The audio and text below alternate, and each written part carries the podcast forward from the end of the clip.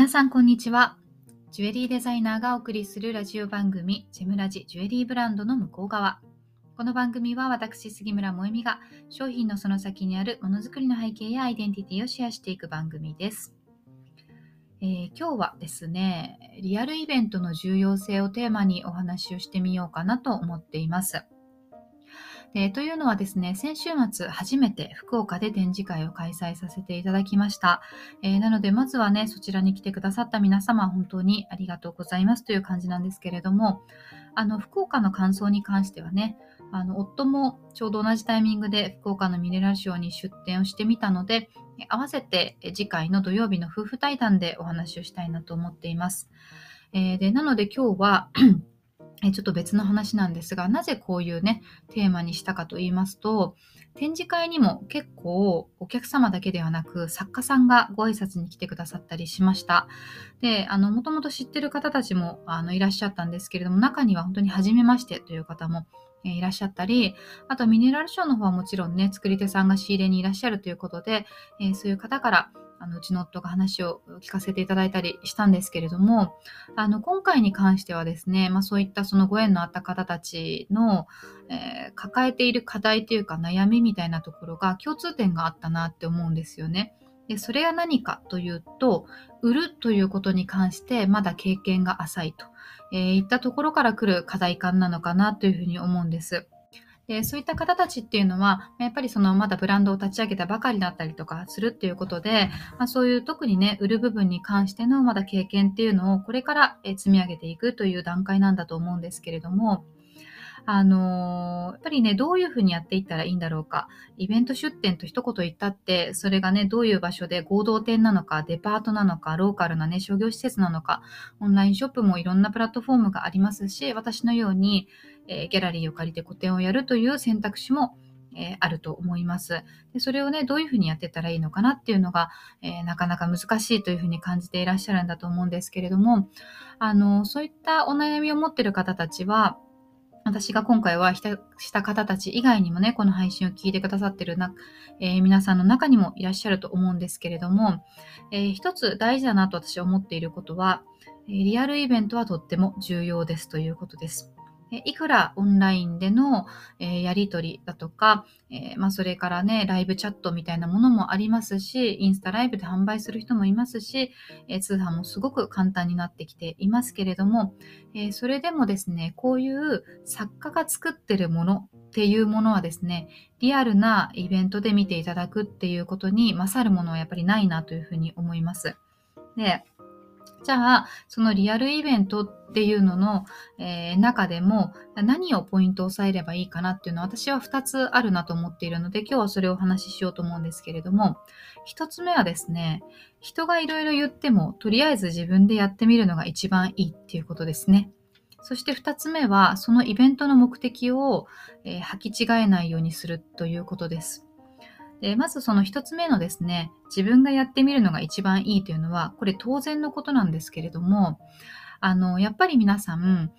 このイベントはどうだった？とか、えー、その出てみたらお客さんどうだった？集客できた？とか、えー、そういう情報っていうのを情報収集を事前にしたいと思うと思うんですね。それもちろん あのやった方がベターですし大事なんですけれどもとはいえですね人が持ってる感想って、えー、自分が出展してみたって感じる感想と違うことの方が多いと思います。でというのはやっぱりあのその場所そこに集まっているお客様だったりとかそれに対してやる自分のやり方あるいは、えー、自分が拠点としているところからのアクセスだったりとか日数だったりとか全てを含めてその人に合うかどうかっていうのはその人次第なんですよね。なので人が持ってる感想って大して当てにならない。やっぱり自分でやってみるのが一番近道だというふうに思います。で、あの、そこでもし全然売れなかった。でも、たった一人でもいいお客様に出会えたら、それだけで集客、収穫になりますから、えー、そういう意味でですね、あの、人の言ってることはあまり気にする必要はないんじゃないかなと思います。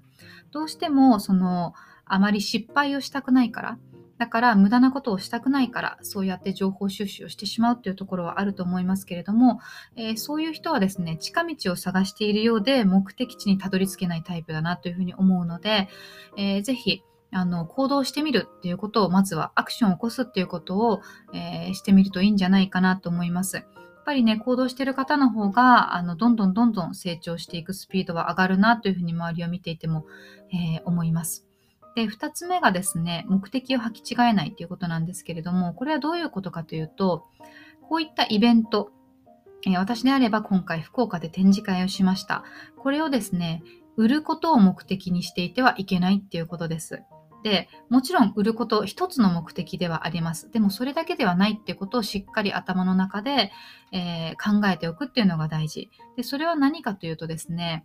情報を目的にするということです。それはお客様にとってみれば作家と直接話せる。えー、実際に作った人から買える。そしてもちろん商品も、えー、インスタグラムやオンラインショップに載っている写真ではなくて実物で見れる。なんなら試着もできる。えー、そういうのは全てですね、情報なんですよね。もし仮にその場で決定しなかったとしても、えー、必ずそのお客様の頭の中には何らかの印象は残るので、その印象をどれだけ残せるのか、それをどれだけ次回に活かせるのかと、えー、いうことをちゃんと、え設計した上でイベント出展をされるべきなんですね。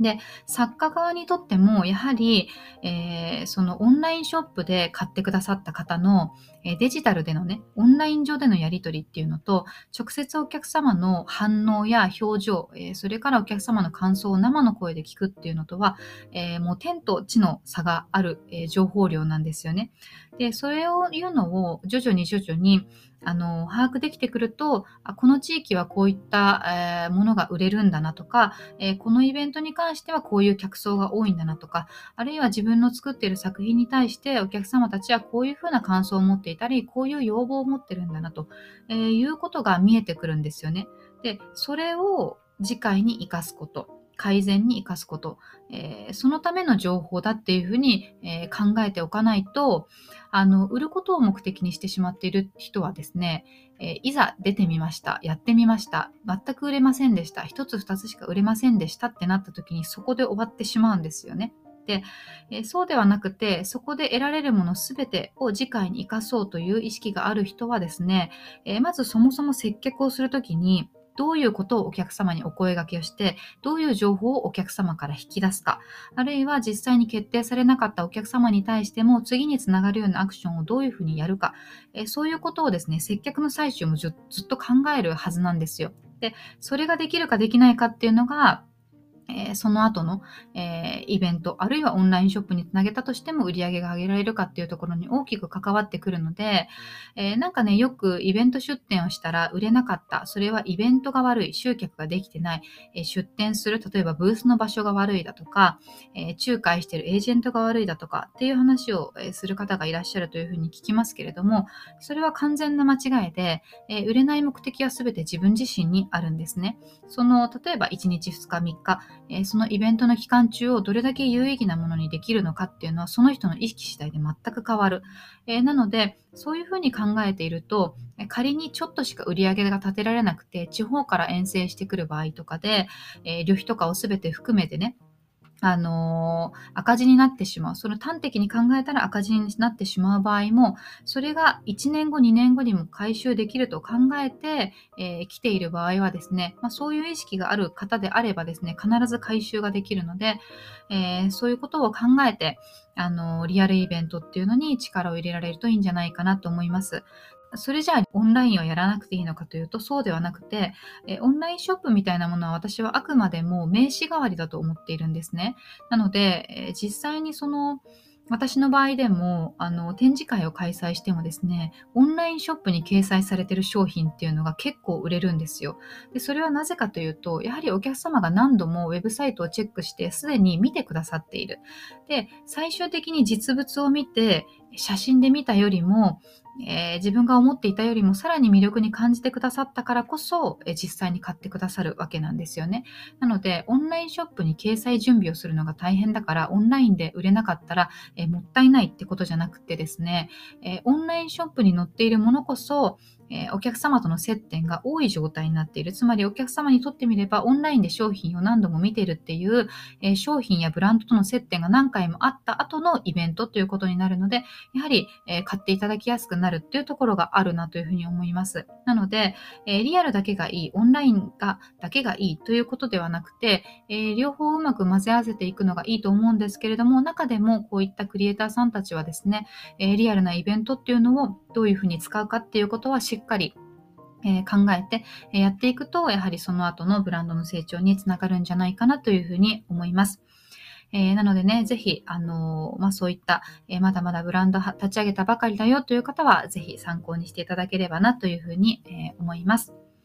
えそれでは今日はこの辺にしたいと思います。また次回お会いしましょう。